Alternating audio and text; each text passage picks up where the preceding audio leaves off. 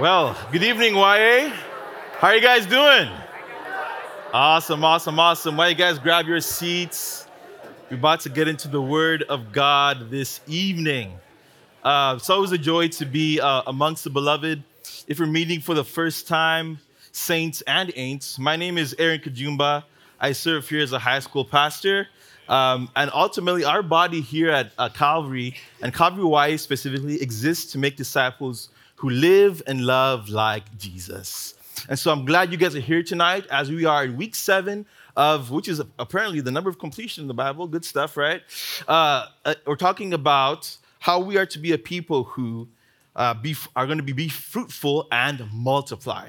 To be fruitful and multiply. Now, immediately, some of you guys are thinking, babies. Like that's what comes to mind. Like, what are we talking about, Aaron? I'm not married. I'm not preparing for all this stuff. But we're going to be talking a little differently about this idea of being fruitful and multiplying. Before I jump into the text this evening, can I pray? Is that okay with you? Lord, we just ask that as we just jump into your word, Lord, you begin to open our eyes. Open our eyes to see you, Lord God, to hear your voice, Lord. Incline our hearts to just respond to the power of your word, Lord God, with lives of repentance. I ask that people begin to pursue you in a deeper, more fervent way, Lord God, because of your word that's spoken this evening. And all God's people said, Amen. Amen. Well, then, be fruitful and multiply. Tonight, my time with you is to tell you or to convince you of this one point that God has called his people to be fruitful and to multiply that God has called his people to be a people who are fruitful and multiply. Now, as I've done for many times here, I share a scripture that's been rolling around in my heart for a minute, and I do it for my own benefit, but also for yours. So here's the one I've been uh, reading for last month Proverbs 4 7. It says this The beginning of wisdom is this get wisdom, though it cost all you have, get understanding. One more time. The beginning of wisdom is Thank you. Though, get wisdom, though it costs you, get understanding. And the promise or the premise of this, that the true pursuit of wisdom is understanding. My hope is that this evening you have an understanding of what it means to be fruitful and to multiply. You have an understanding of what your true calling is as a believer. You have an understanding of what it means to be a person who lives and loves like Jesus in your context. Now, the, the whole statement of being fruitful and multiply comes from the text Genesis 1:28. And if you guys are unfamiliar with that, that's the first page or five pages in of your Bible. If you guys have that Google machine, you can look that up. Genesis 1:28, and it says this: that God blessed them, speaking of Adam and Eve, in the beginning, and said to them, "Be fruitful and increase in number, fill the earth and subdue it." Rule over the fish in the sea and the birds in the sky and over every living creature that moves on the ground. So, the beginning, God speaks to these people. And these people of God, again, have been called to do what? Be fruitful and to multiply. Now, as we enter into this space, I am a man who has been married for five years, right? Five years, amazing years. COVID does not make it two, no, five years. Amazing five years to a beautiful wife called Doreen. And in our five years, I come uh, in a space where we do not have our own children. In fact, we've been in a space where we have fostered two children in our second year of marriage. Not our first, but indeed, yes, our second year of marriage a 12 year old and a three year old. Amazing, wild time. And Last year, we actually had a miscarriage, okay? And I've been, been in a space where I'm trying to work through being passionately patient for what God calls for us in being fruitful and multiply. Immediately, you guys think children. I'd think in these five years, we might have a picture like this or a little photocopy of this guy running around the church, right? So much so that this little baby Aaron, this is me like when I was one or something, right? Uh, if I had a baby little Aaron right now, I would be so blessed that I'll be able to say, Where's Grace Frazier? Where's Janae Lease? I'll pay you to take my child to Disneyland because I'm not going, right? But I, I'm hoping that I would have this child to represent, image me to be an, a representative of who I am. And in fact, the reality is that has not been the case. So I began to think to myself, Your word says, Lord, in Psalms 127 3, that children are a gift from the Lord. They are a reward from Him. Again, 128, God blessed them and said to them, Be fruitful and multiply. And one of the instructions, the first instructions to mankind, was to be fruitful again and to multiply. So I'm like, Lord, there must be something more to this. There must be something more to maybe not just having physical children. There must be something else. And maybe you're in a space where I am, and maybe these are your questions. For me, some of the questions that run through my mind was for people like me, and for those in the room, this may be your case. I'm not wishing this on you, but if this is your case, you might have these questions. But what if God does not give you biological children? What then? Are you fruitful? Are you multiplying? Is your purpose lost? Will you be like Jeremiah, whom God actually told, hey, partner with me, don't marry and have children? That's not a bar, and that's not fun, right? He's like, sex, not for you. Children, not for you. That whole deal, not for you. Jeremiah was told by God, that's what's going on.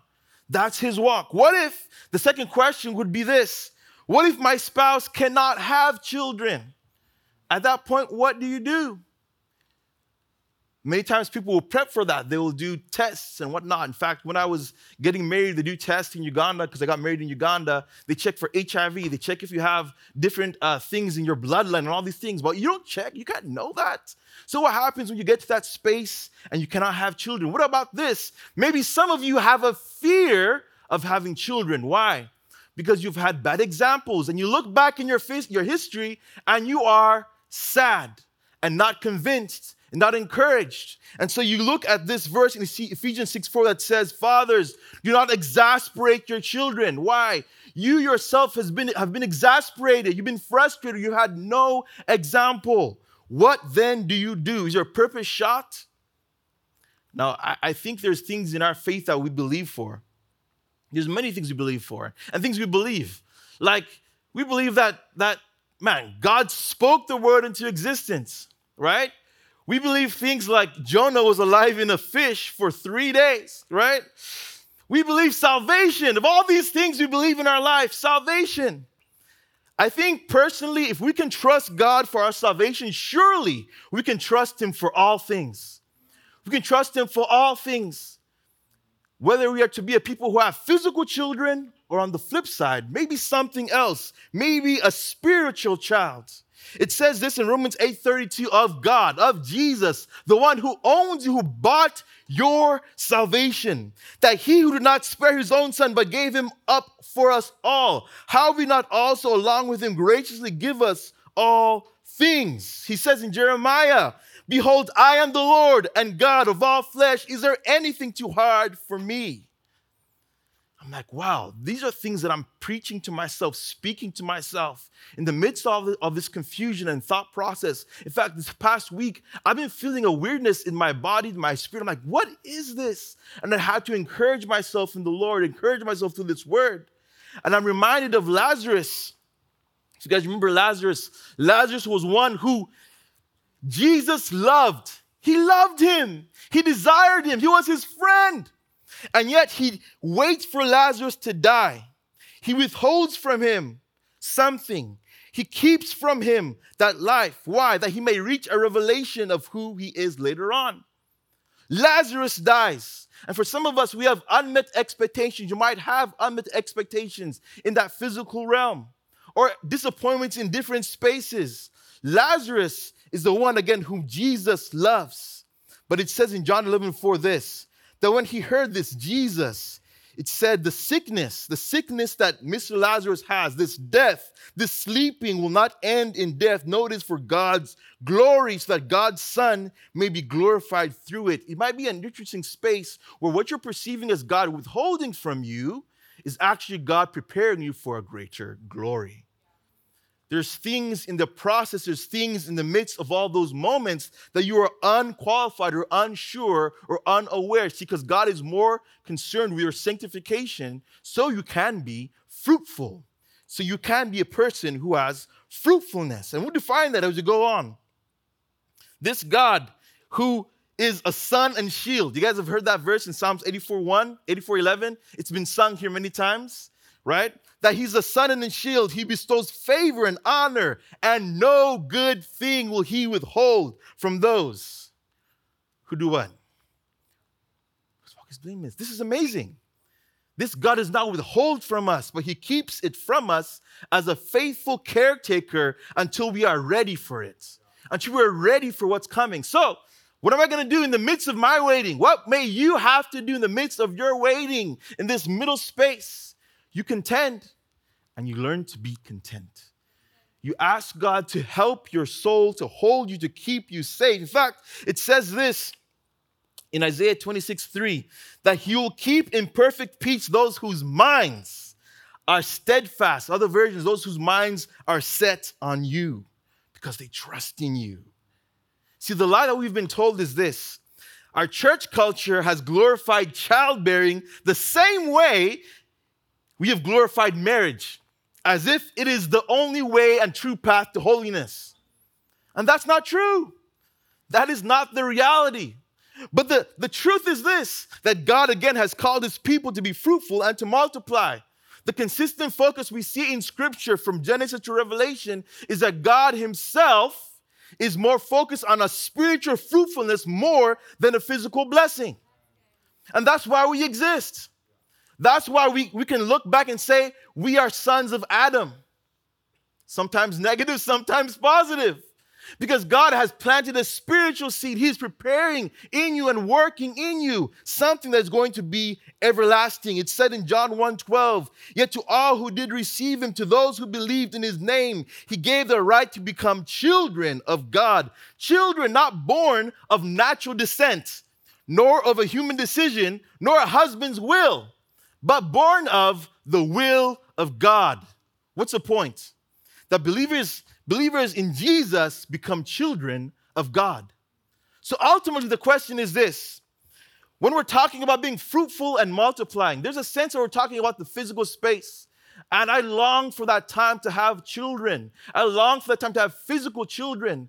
But I've been in uh, ministry for about 13 years. I have done more marriages for children in my like youth group, 13 years of ministry. I'm now 32.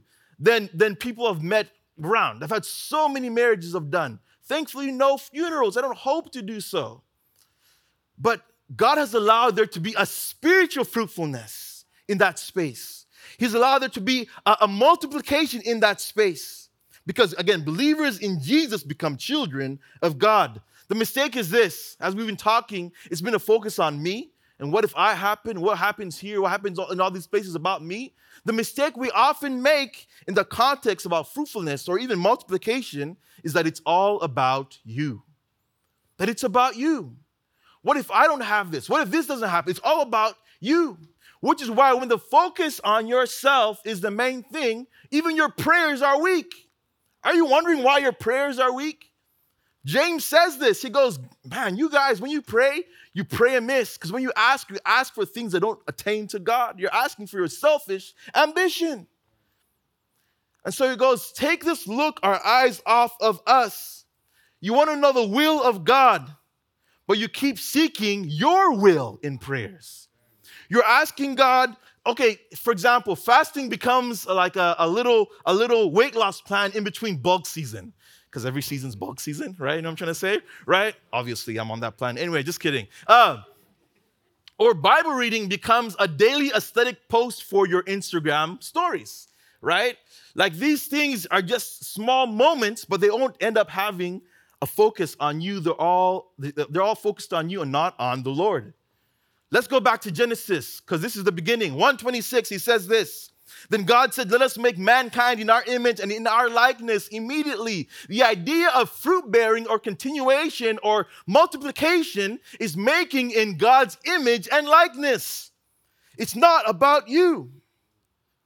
Another version says, God blessed them, saying, Be fruitful. The purposes of, of all of us, all little Christians or people along around the world. Do you know how many humans are on the earth? The true purpose of all these faces on the earth is that all of us would never forget that this is about God, that this is about Him. It's about His glory and His pursuit. See, that's the real reason why we exist. Matthew 28, 18 through 20 says, Then Jesus came and said to them, All authority in heaven and earth has been given to me. Why? To go, therefore, and make disciples of all nations, baptizing them in the name of the Father and the Son and the Holy Spirit, and teaching them to obey everything I've commanded you. And surely I am with you always to the very end of the age when God called you child of God to his Son, to himself. He called you to fruitfulness, he called you to make disciples.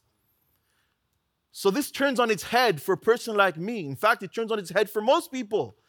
Because you are maybe thinking, we're going to talk about babies. Praise God. If you have babies, it's an awesome thing. It's going to be good, be awesome, be fruitful, multiply, right? But for some of us, the true like nature of God is calling us to is to be a people who are making disciples. And so fruitfulness then turns from what we're thinking of and becomes this the quality or substance of a person. God wanted these people, Adam and Eve, to be fruitful, to have substance, to have character, to have oomph, not to be an empty tin that makes noise and just worships on a Thursday. No, He wants more from you. He called you to be a person of quality. And then what happens next from this person of depth, the person of quality? Some of us can't even, we don't have any depth. And it's why we're still single. Not that singleness is a bad thing, right? But because you're so stuck on the, the, the, the, the simple things like that guy has horrible shoes. And so you have no depth of character of what you're looking for because you yourself have no character. You don't know what to look for, right? Like for some of us, it's a, an idea of like, oh man, like uh, I don't even pay my taxes, but you want God to bless you. You have no character, right? You're wanting these things from God, but He wants you to live a life of fruitfulness that starts with you going deep with Him. There's no question, no question whatsoever that family is highly valued by God. None whatsoever. And truly, it is the family of God that is highly valued. But what are you doing to put stock, to put investment, to put all of God has given you in fruitfulness into that kingdom? The second re- the reason of that word uh, uh, explanation of that word multiply is this simply to have increased fruitfulness. That's basically it, right? You get quality people, and quality people make more quality people, right? That's basically the idea. That's why some y'all trying to get married. You're like, that guy has a great nose. I want that for my babies, right? Like that's basically what's going on. You're like, I am a nose girl. Like this was my, you know, like that's where some of us are on that plan, right?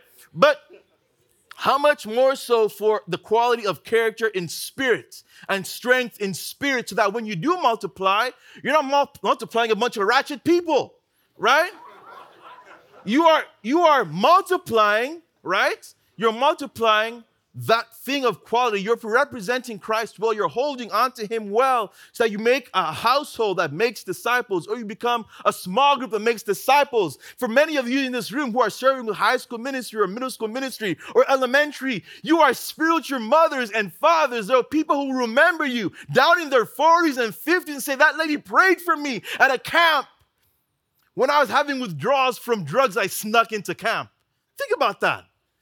They'll be like, that person was my spiritual mom and present. They will honor you. Why? Not because you birthed them, but because you sacrificed and were a person who was spiritually being fruitful and multiplying in their life. We must first go deep. People, trust me, you must first go deep before you go wide. You must first go deep before you go wide with the Lord. Deep in your relationships with Him. Deep, I mean, even with business transactions, all these things matter with how we go deep with our integrity with the Lord. John 15, 8 says this This is to my Father's glory, that you bear much fruit, showing yourselves to be my disciples. Now, if you've read that chapter before, John 15, verse 2 talks about no fruits, verse 2 talks about some fruit, verse 2 talks about more fruit, and then verse 8 talks about having much fruit, right? So you got no fruit, some fruit, more fruit, much fruit. What I want you guys to do right now, eyeball someone next to you, right? Don't look to their side or to their ear. Look them right in the face, right? Right in the eyeballs. And ask them this question What kind of fruit are you bearing? Look them right in the eyeball. Ask them, What kind of fruit are you bearing? Right? Are you bearing no fruits? Are you bearing some fruits? Are you bearing more fruits or are you bearing much fruits? When you think about it, right? Since we've all like evaluated ourselves, these guys in the room, check it out. Ask yourself the question when was the last time you led someone to Christ? Let's be real. Child of God, Christians, believers, fruitful and multiply people, right? Coming here, receiving from God, hearing from God, re- like reading your Bibles every day. When was the last time you invited someone, not to church, but led them to God? Praise God for the environment where you can lead someone to God at church and those, it's, it's amazing, right? There's joy in the beloved. I believe there's some people in this room who are not Christians who are going to be Christians today. Why? Because they've enjoyed and seen, they've tasted and seen the goodness of God in this community. But I ask you, when was the last time you invited someone into the kingdom yourself? Can you be like Paul who said, I pour everything of who I am out as a drink offering? He left nothing in the cup of his life. Why? Because he was committed to multiplying and being fruitful and making disciples. Can you say that child of God of your life with him? John 15, 1 says, Jesus is the true vine that you might be connected. Uh, Jesus is the true vine, John 15, 1. It's an amazing chapter. Go read it in your own time, right? Again, pull up your Google machine. If you want a Bible, by the way, we have some free ones here, free of charge. Praise God. You can have one, mark it up, read it, eat it, tear it up. It's yours. A gift from us to you, right? John 15, 1. Jesus says that he's the true vine. And I think for some of us, we're unable to bear fruit. We're unable to be a people who multiply because we're connected to the wrong vine. We're connected to insecurities. We're connected and basing our relationship with Jesus on things that are not actually wholesome or even of God. He wants us to be a people who are connected to Him. When He says, I am the bread of life or I am the living water, He wants to be the all satisfying pleasure of our life. So we can be a people who are fruitful. It says in that same chapter that he is also the vine dresser. The vine dresser, if you guys have ever been to a vineyard and whatnot, the vine dresser examines the vine. He looks at it and then he cuts some stuff off. And some good stuff also sometimes gets cuts off. And some of you guys might be like just concerned, and this is totally like a side note, right? You might be concerned about stuff that God is cutting off, sometimes good, sometimes bad, but ultimately you should be rejoicing. Why? Because you're in the vineyard. You are in a space where God is actually working in of you. He's working on you and in you and with you. Why? Because He wants you to be fruitful. He wants you to be a person who is fruitful. That He pulled you up from that miry clay, from that foolishness you were living in, right? That broken relationship, that random job. Why? Because He wants you to be a person who is fruitful. There are too many unsaved people who are in this room and around you for you to be messing around and not trying to be fruitful. Okay? The call that God has called us is huge. It's amazing. It's wild.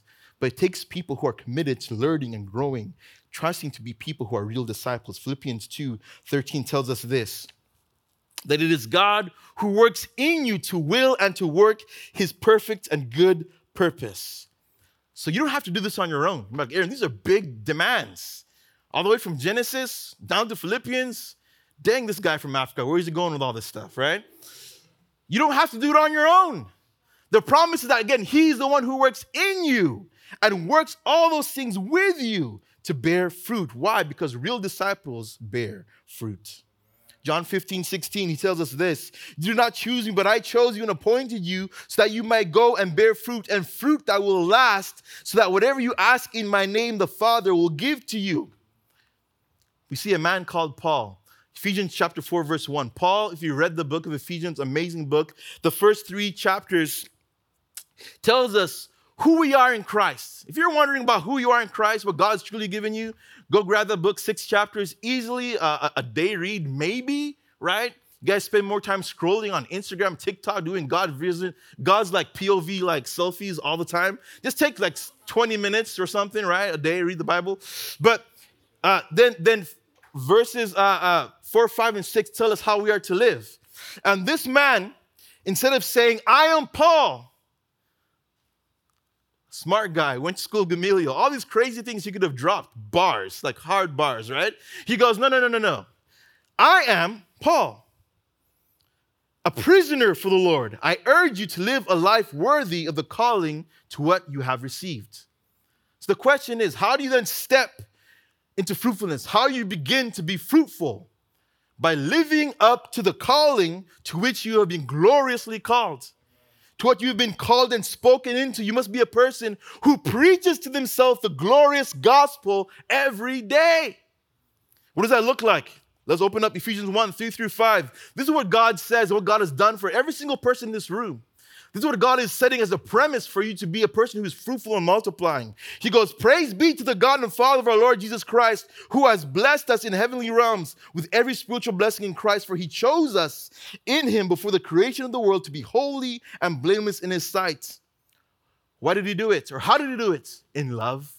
He loved you enough to do so. He says he did so in love, and he predestined us for adoption to sonship through Jesus Christ in accordance with his pleasure and his will. It got him, it brought him great pleasure and great will and great enjoyment. Literally, God sees you and he is happy. He smiles upon you, child of God. He looks upon you, child of God, and he is rejoicing because you are his. You are his fruit. You are his multiplication.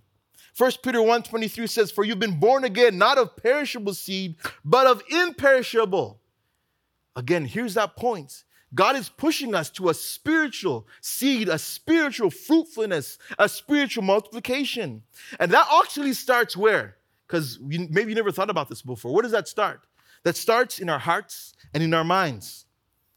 See, what happens is this Fruitfulness or lack thereof is an issue of identity, right? It's an issue of identity. Who you think you are, how you're going to operate depends on who you believe you actually are. Like how you operate depends on how you actually are. That's what happens. If you believe you're strong, then you're like, I'm, I'm going to lift these 250 pounds, whatever. Like, I don't want you guys to be lifting in the gym. Uh, but you're going to do it, right? You have the, the, the thought process, you put your mind to it. It's so tied to identity that Jesus walking through uh, uh, Israel curses the fig tree. Because this fig tree said it was a fig tree, and in its season, it's supposed to be bearing fruit.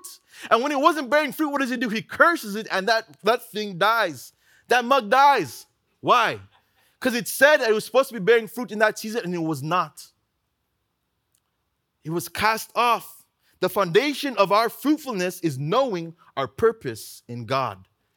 What has He called you to? What has, what has He made you to be? Ultimately, you believer, you and I in this room are reflection of the prevailing word in our heart and in our mind. You are reflection of the prevailing word of God in your heart and in your mind. That's what happens. That's why across this room, across our building, uh, from the lips of the people who come off this stage, you say, God's people delight in God's word. Trust me, every single time I sit down with people to talk about life and godliness, I ask the question, What did Jesus tell you in the Word? That's the question I always ask. Because I could talk all kinds of junk. I could scream and my vein keeps popping all kinds of stuff, but I'll ask you, what did God tell you?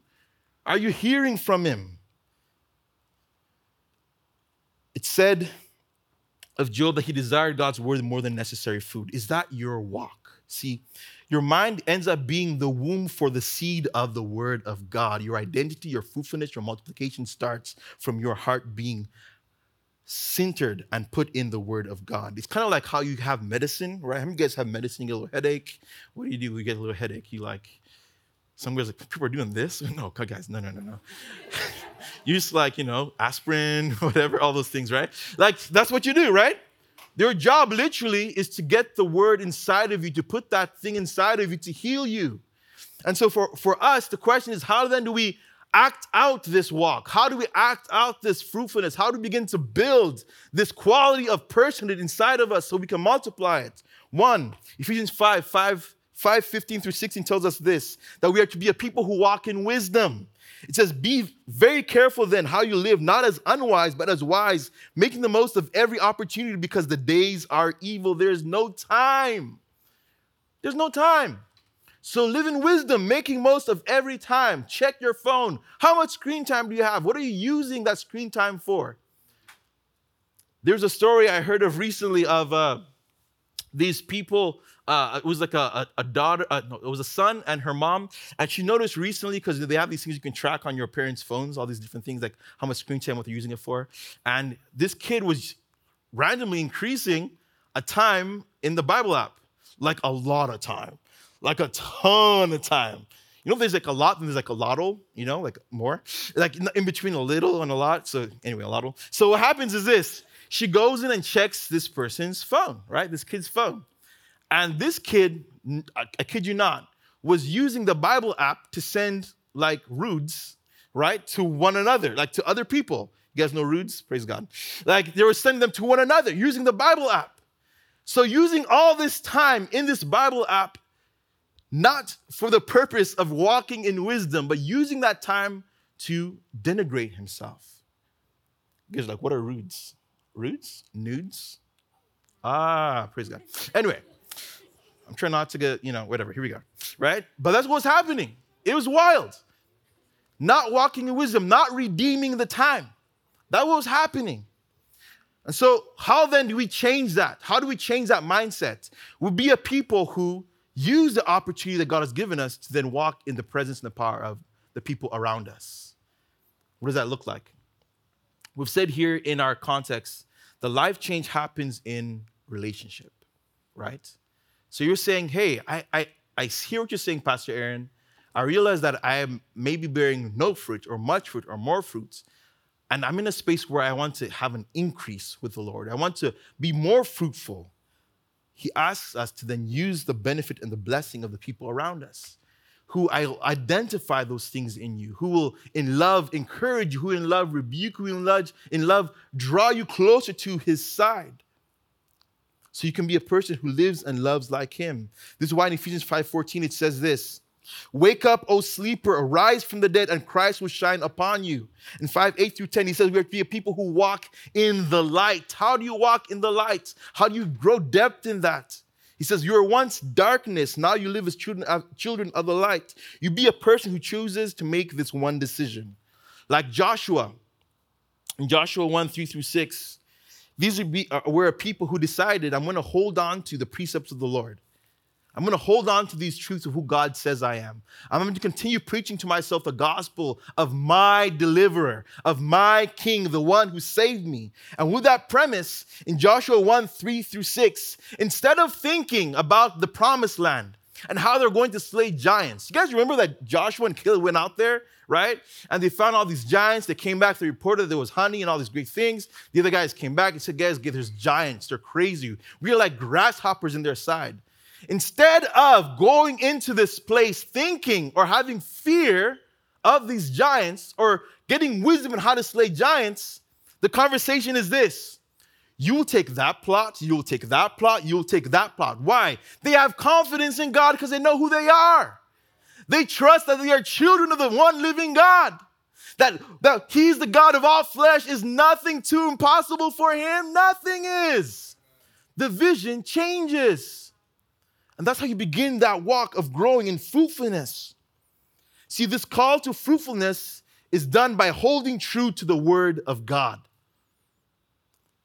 Holding true to the word of God. There's multiple times I've said this, and I'll tell I'll keep saying this. The simple way for you to grow with Jesus is to read the word of God and do what it says. It's as simple as that.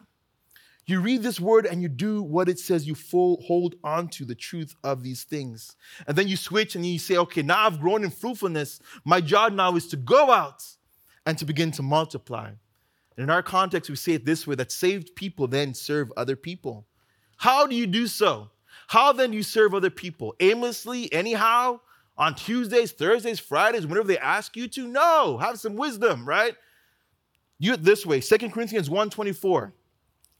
Then not, not that we lord it over your faith, but we work with you for your joy, because it is by faith you stand firm. You work with these people for your joy. So let's see if it's understood who you, who you are in Christ. You're holding on and growing in fruitfulness. Now, the walk for you, the next step for you would be this let me find a place in my community where I can then work for the joy of those around us. It's only in our context. It's only in Christian context where we're, we are blessed, more blessed to give than to receive. I kid you not, the joy of, of coming back from a camp or coming back from a small group or after a service when we sit around uh, uh, uh our, our five minute meeting after our HSM or a middle school ministry time and talk about the wings of how God has moved in the lives of our kids is unbelievable. It's so rewarding, not because we did it, but because we've seen God move. We've seen Him be faithful. And so we do this for their joy. Ephesians 5 1 through 2 says, Follow God's example, therefore, as dearly beloved children, and walk in the way of love, just as Christ loved us and gave himself up for us as a fragrant offering and a sacrifice to God. You commit yourself to these things, you give yourself to these things, and then not just being present. Now, your presence is a present, right? But how did that fruitfulness begin for you? How do you begin to grow in depth? By doing this. Acts 20 32. I commit to you, God, and to the word of his grace, which can build you up and give you an inheritance among all who are sanctified. The point is this what you learned in fruitfulness by committing yourself to the word of God, you then commit to those you're going to disciple. Does that make sense? You hold them to that same thing. You bring them to that same. thing. Some of us have had a lapse in this connection with God, and so when we even talk about Christ, you, you don't even feel the confidence. Why?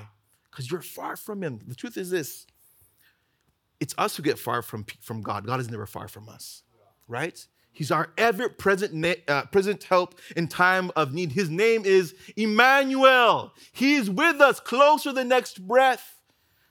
What we must do then is be a people then who hold on to this truth and then share it with those around us. The labor for joy is a glorious weight. It's a great one. Paul labors, he works hard for it. But my question for you, to, for you is this What are you willing to sacrifice for that fruitfulness in your life? Like, what are you willing to lay down in your schedule, in your time, in your mind, foolish or unfoolish? Some things are not just, not sin. Hebrews 12, 1 and 2 says we are to be a people who focus our eyes, fix them on Jesus, the author and finisher of our faith, laying down every weight and sin. Not just sin, sometimes just weight, things that don't help you run the race. What are you willing to lay down for the fruitfulness of God in your life? That's the question. 2 Corinthians 2 1 through 2 as I wrap up, like an African pastor for sure. So I made up my mind that I would not make another painful visit to you, for I grieve, for if I grieve you, who's left to make me glad, but you whom I have grieved. What is Paul telling us here? He goes, guys, I, I really, really, really want to make you happy. I really want to pursue your joy. I really want to give myself to you. I really want you to have the fullness of what God has poured into my life. And when our leaders and these people in this room, in all these areas in our, our, our body where they serve and give themselves and work on their fruitfulness and work on multiplication, when they talk about their students, they talk about it from a place of joy. Why? Because they've learned the true identity and, and the real juice. People like like their juice, but the real truth of this, of what it means to be a person who is fruitful and is able then to multiply. As the worship team comes up, I want us to have this last text, Romans 15, 4. It says this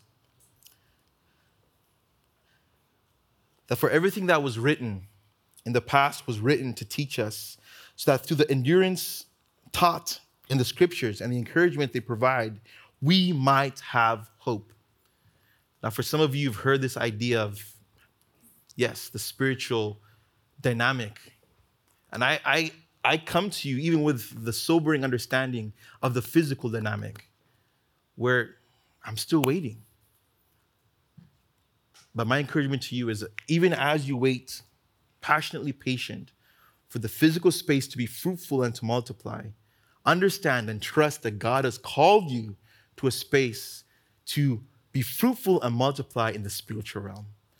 Every single one of us, Genesis in Genesis 1 is echoed in Matthew 28, is called to be a people who make disciples, who live and love like Jesus. And so if Romans is true and if God is true, then we can also have hope that God will be faithful and use us to do just that. Let's pray. Lord, we just thank you for your word. Thank you for the, the fact that Every time we come to you, you see us, you know us, and you draw us close.